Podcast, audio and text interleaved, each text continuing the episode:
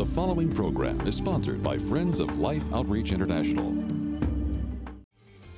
Next on Life Today, Bible teacher and author Beth Moore explains that Jesus gave flesh and bone to the outstretched hand of God.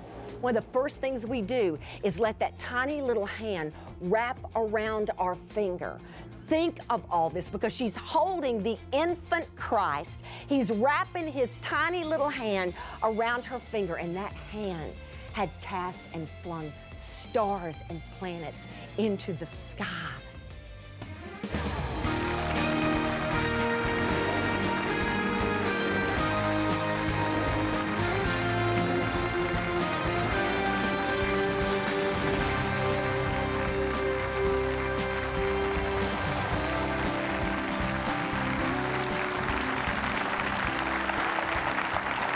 Thank you all. Thank you for being an encouragement. We welcome you to life today.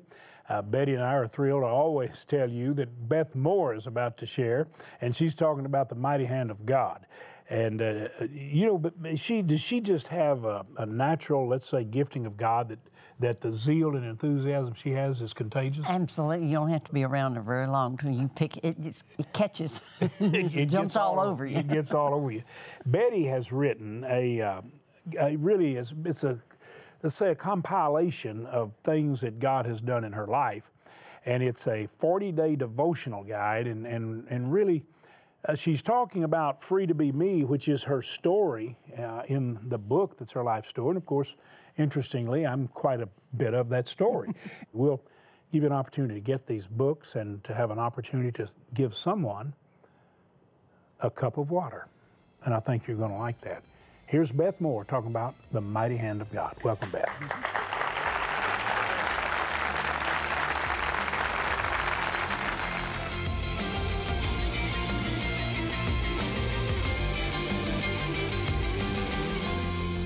And so, number two is this Jesus gave flesh and bones to the outstretched hand of God. Tell me what number two is. Jesus gave flesh and bones to the outstretched hand of God. Do any of you remember when he said to his disciples, Listen, if you have seen me, you have seen the Father? I mean, he came to God taking on flesh to dwell among us. And so I want you to just try to get this with me.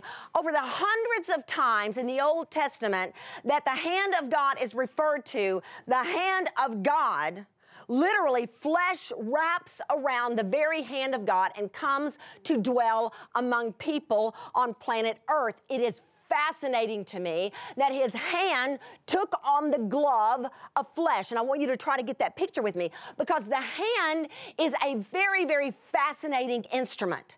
I don't know when the last time you really thought about what you've got going on here, but even if you've got a pen in your hand, you're doing some kind of fascinating engineering every time you write something down. Every time you do something with these appendages, when you fix your daughter's hair, or you um, build something um, at home or at work, or you paint something, something fascinating is going on here. And he created the hand, and then he came and filled up the hand, this mighty outstretched hand of God. In your one little hand, you got 27 bones. Anybody? 27 bones. You have got 206 bones in the human body, but over half of those are in your hands and feet. Now, just get this with me because here, this young teenager, Mary, is told that she is going to bear the Son of the Most High God. The Holy Spirit would pass upon her and she would bear the Holy Son of God. So, picture this because when she has him, by the time she can pull herself together enough to think, God help us, mothers, God help us, mothers, we know what that is like. By the time she could have a clear thought, what was she doing? She was looking at that hand. One of the first ways an infant will involuntarily respond is to eat. But to vo- voluntarily respond in communication with someone else will be the reach of the hand. One of the first things we do is let that tiny little hand wrap around our finger think of all this because she's holding the infant Christ. He's wrapping his tiny little hand around her finger, and that hand had cast and flung stars and planets into the sky. It's just too much.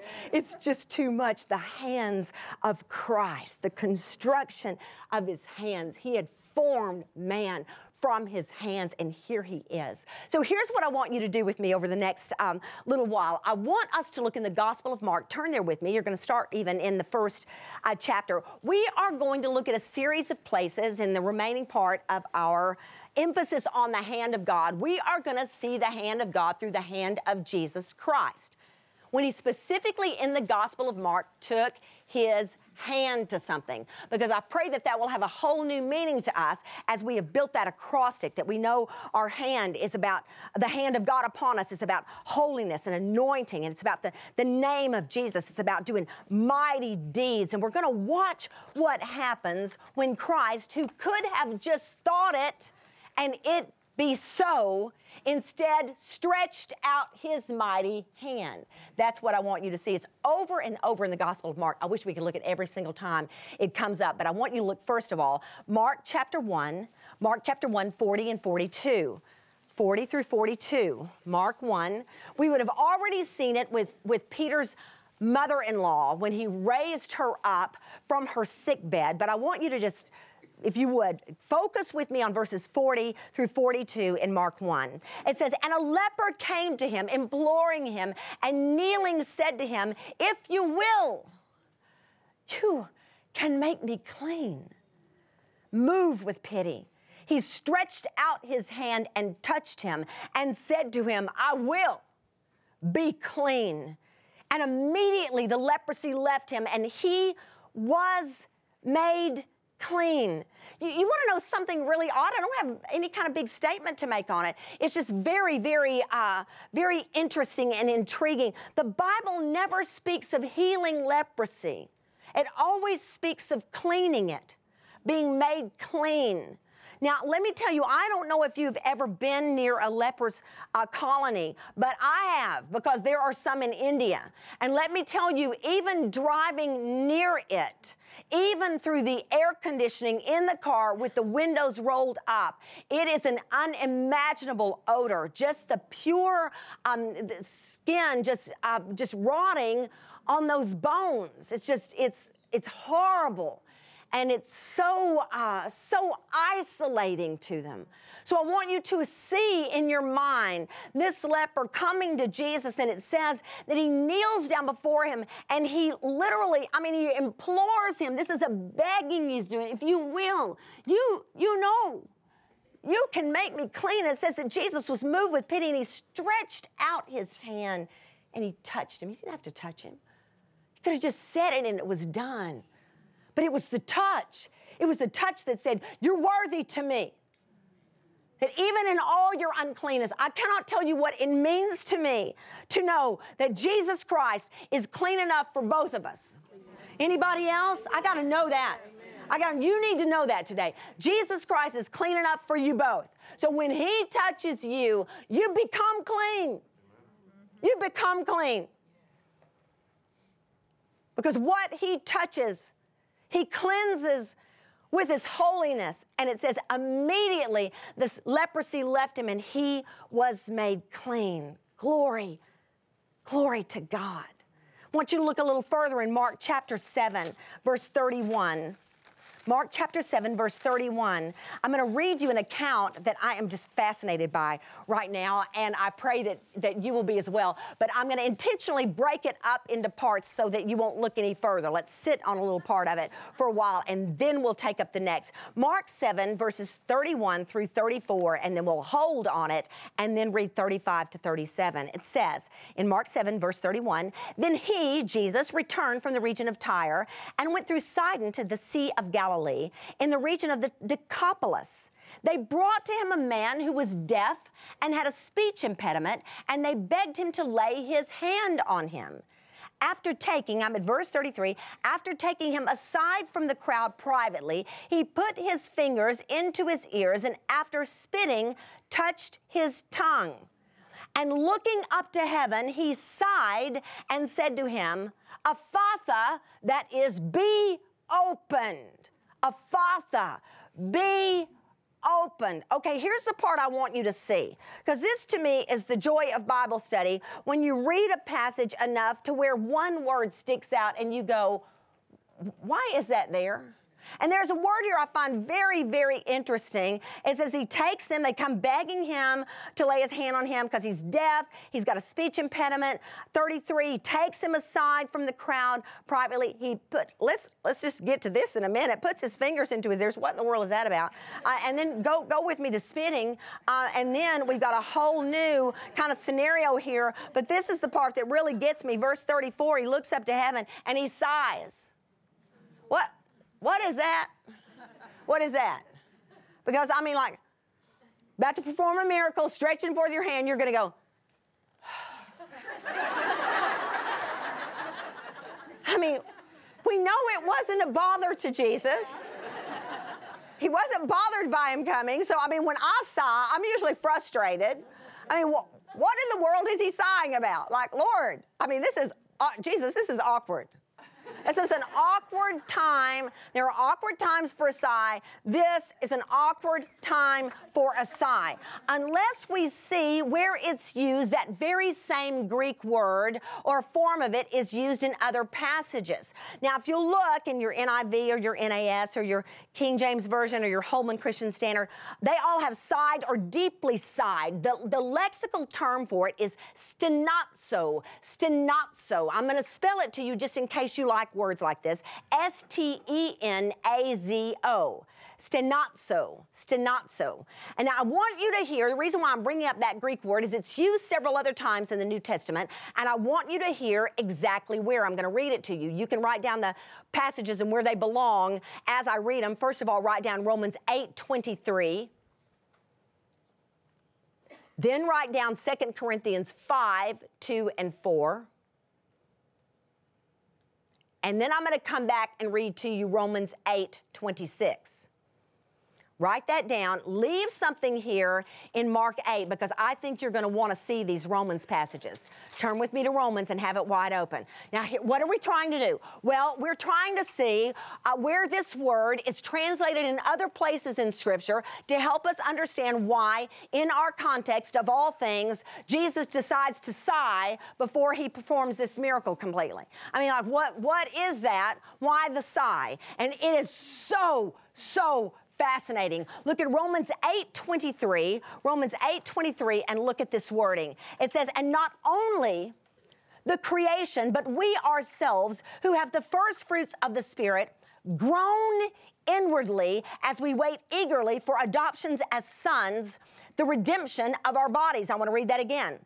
And not only the creation, but we ourselves, we're already told that all creation groans. We ourselves, who have the first fruits of the Spirit, groan inwardly as we eagerly wait for adoption as sons, the redemption of our bodies. Do you see that word groan in many of your translations? That is the same word stenazo. Stenazo, that is a word that is translated here to groan. Listen to 2 Corinthians 5, 2 and 4. It says, For in this tent, and the Apostle Paul is talking about the physical uh, body of man, for in this tent we groan. There we go again, that's stenazo, longing to put on our heavenly dwelling.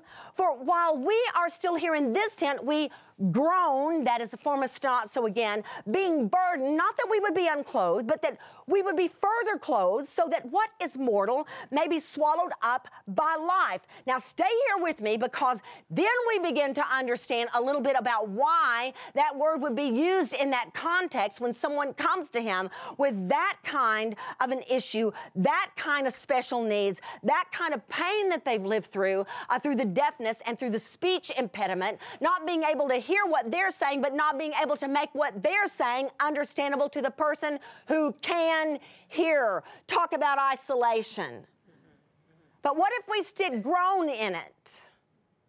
Well, suddenly something different happens. Because now, with that in mind, I want you to just think about what it is that he takes him to the side. He uh, take, puts his fingers in his ears. He literally touches and spits and touches his tongue. He looks up to heaven and he in, if we were to use the word in, in Romans 8, he groans. Not just sighs. He's not just in a bad mood. He's not just like, well, I'm really tired today. Like one more miracle today.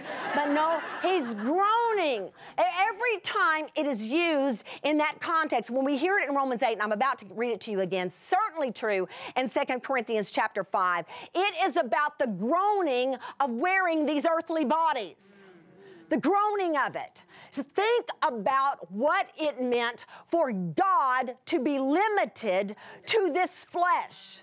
Think about the pain of it. Listen, but okay, for instance, I have a friend who has a daughter that has had a long time relationship with painkillers, a long time relationship. As it often happens, they were prescribed at first. She developed an addiction, then she be, began to uh, get it through other means. Listen, I get addiction, so I'm not casting any kind of stone. But when she was trying to come off of it, everything hurt everything. Why? Because she was used to having the pain killed. So listen, can you imagine what it would be like because she'd gone from painlessness to suddenly every part your, your wrist hurts, your knees hurt, your feet hurt. I mean, she was young. But if we could go from no pain to these bodies, we'd be going like, "Ooh, this thing hurts." Like he knew what it was to be thirsty. Uh, he, he knew what it was to have to be hungry. I mean, how annoying would that be to be God and go, We're going to have to stop and eat? Are you kidding me? I mean, are you kidding me? We're gonna have to drive through Jack in the Box. Are you kidding? I'm, I'm God here. There's something wrong with this picture. I have no needs here, and suddenly I'm stricken with needs. And so, what I believe is happening back in this context is that he is groaning over man's dealing with his own body of flesh. He gets it. Listen, I love this. This is a different form of the word. This is the noun form of the word stenozo. But listen to Romans 8 26. It says, For we do not know what to pray for as we ought, but the Spirit Himself intercedes for us with groanings. Form a stenozo, too deep for words. Okay, okay, stay with me. Lord, please help me explain this well.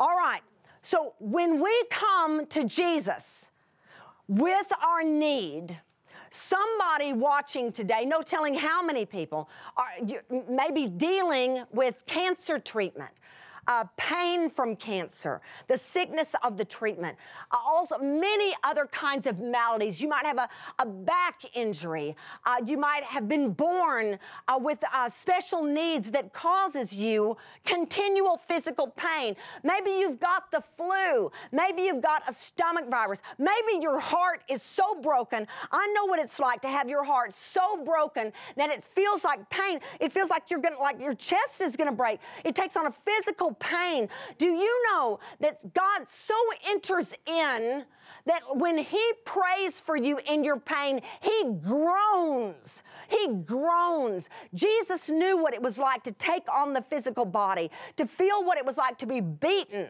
slashed, to be crucified, to be hung up, to be nearly suffocated um, in his own blood. He knew what that was like. And so the Spirit enters in and intercedes. When you come to Him with your groaning, Jesus gets it. He gets it.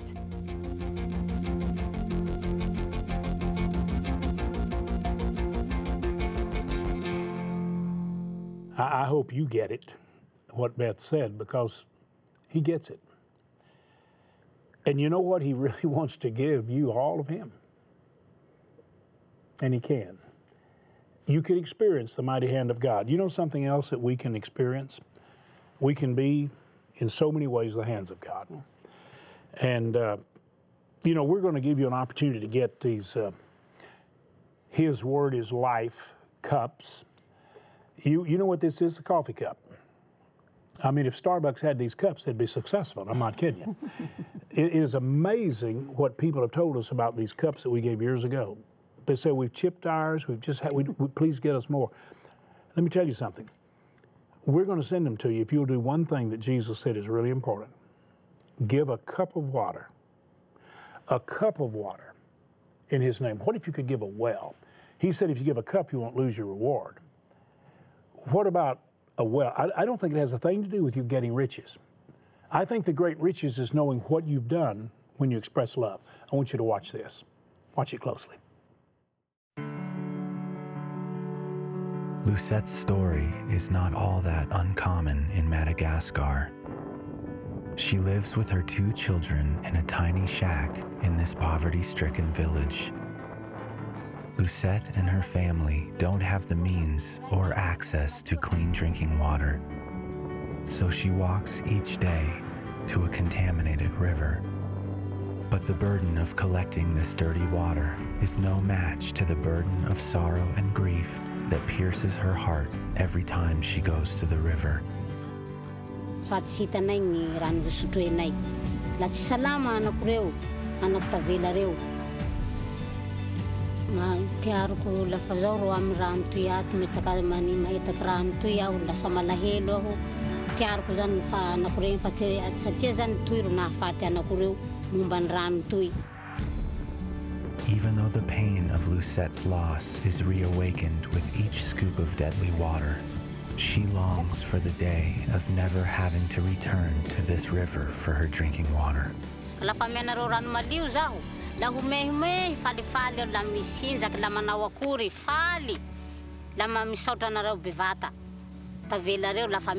madio aho misaotra anareo betsaky lahy Dear Jesus, I want you to give her peace.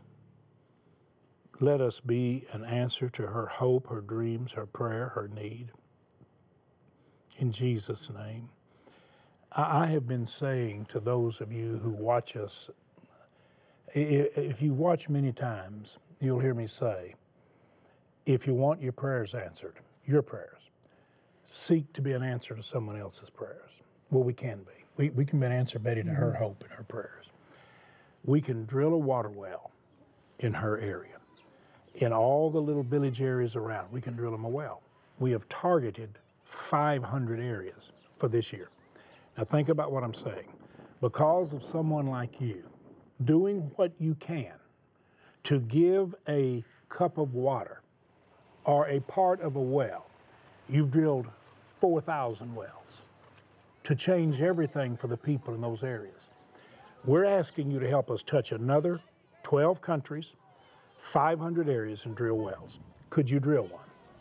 The average cost remains, I don't know how long it'll stay this, but it remains $4,800. That's the average. Some wells we have to go deeper, it's a little more expensive. Some will be a little shallower, it's a little less, but the average is 4,800. If you can drill a well, I know you'll want to. If you can give a portion of a well, we ask our friends to pray about giving $1,200 and pray three join you, or 2,400 and pray one joins you.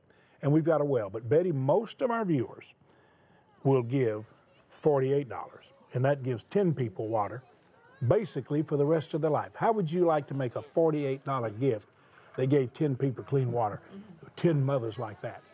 You can. $144 triples it. That's 30 people water for the rest of their life. Now, we're going to send you some gifts to bless you. We're going to send you cups that people have asked for. These are wonderful coffee cups, and they are so comfortable and so nice. It's the only thing Betty and I use. We actually, if we go out of town, we take a couple of them with us. I mean, they're just that nice. People have said, could we get some more? We have friends over now, and we'll tell them where we got them. Yes, you can. All we're asking you to do is make a gift to help us drill those wells. We're asking you to make a gift of over $100. We're going to send Betty's devotional book, her life story, which I thank God I'm included in. 51 years we've been married, and we went together several years before that. Free to be me. It'll be a blessing. We're sending this just to say thank you for whatever gift you make. If you can give a well or a large gift toward the well, we're sending you the beautiful, beautiful painting by Thomas Kinkade. It's hanging here in our studio.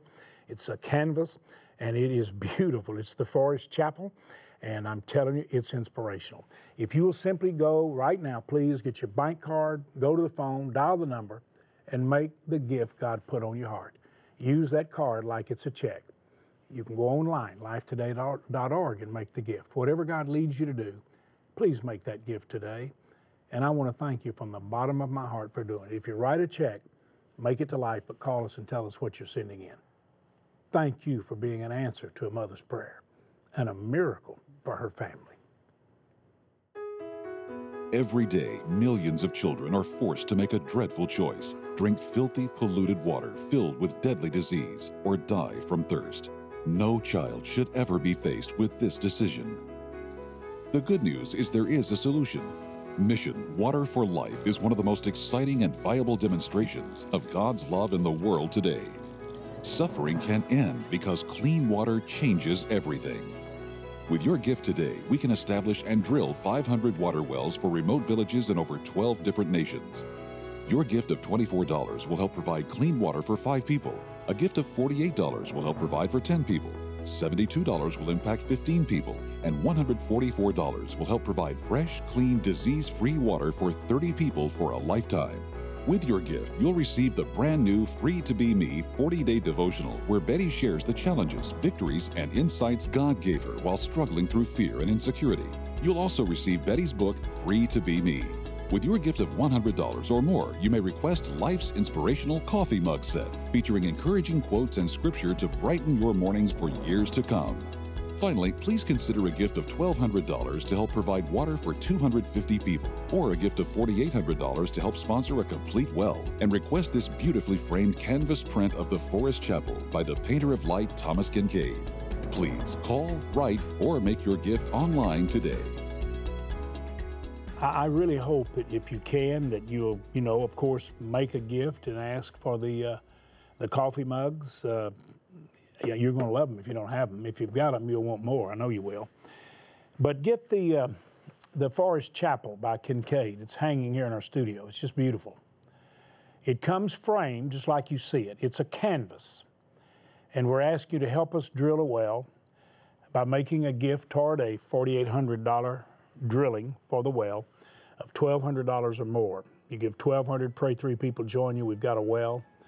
You may be able to give a well. I know many of you are praying to that end, and I thank you for it. But whatever you can do, we thank you for it. And to you here in the audience, thank you so much for being with us. And thank all of you for watching Life Today.